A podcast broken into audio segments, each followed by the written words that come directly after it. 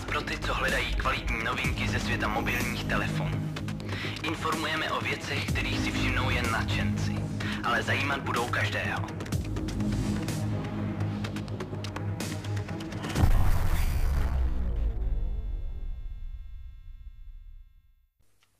Máte 10 minut? Jestli ano, PhoneSite má novinky přímo pro vás. Děkujeme za zhlédnutí u minulé novinkové epizody. Nepřekvapilo nás, že kratší videa mají větší úspěch, tak jsme připraveni pokračovat. O plnohodnotné epizody samozřejmě nouze nebude.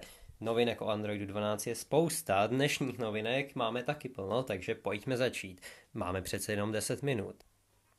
Apple oficiálně oznámil, kdy se bude konat jeho konference WWDC. Oznámení této každoroční konference pro vývojáře přišlo později, než se čekalo.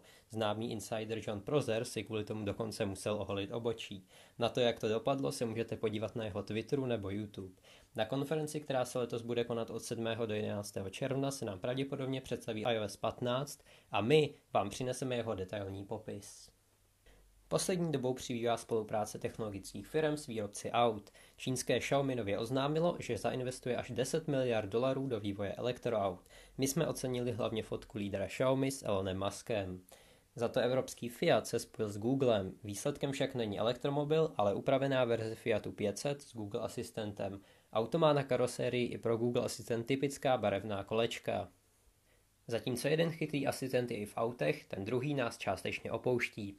Řeč je samozřejmě o Cortaně od Microsoftu. Tento všemi milovaný, pardon, opovrhovaný asistent právě přišel o svoji mobilní verzi. Microsoft vyklízí pole a definitivně vypíná aplikaci pro Android a iOS. Na trhu s úplně bezdrátovými sluchátky to vypadá fakt dobře. Google připravuje levnější verzi jeho Pixel Buds. Stávající generace je při 4000 už v celku levná v poměru s kvalitou, ale příští Pixel Buds, zřejmě Pixel Buds A, budou ještě levnější. Tak uvidíme, jak nízko se Google vydá.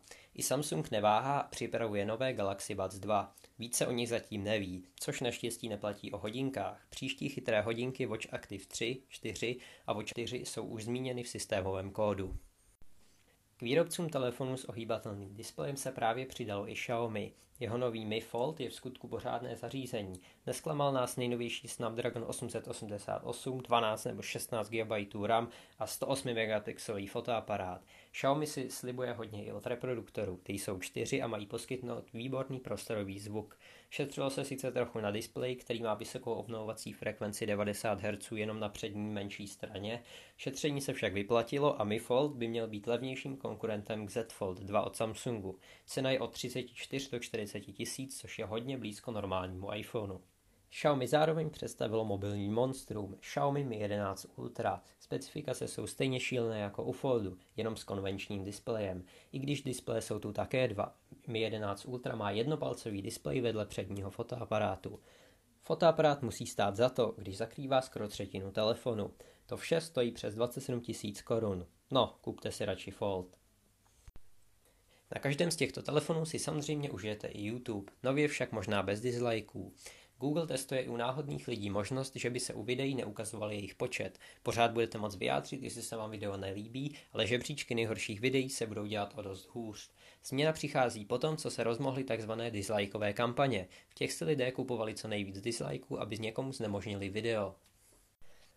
My schovat dislikey nepotřebujeme, nám stačí, když se vám bude líbit tato epizoda a to zjistíme u dalších novinek po 10 minut. Tak čau.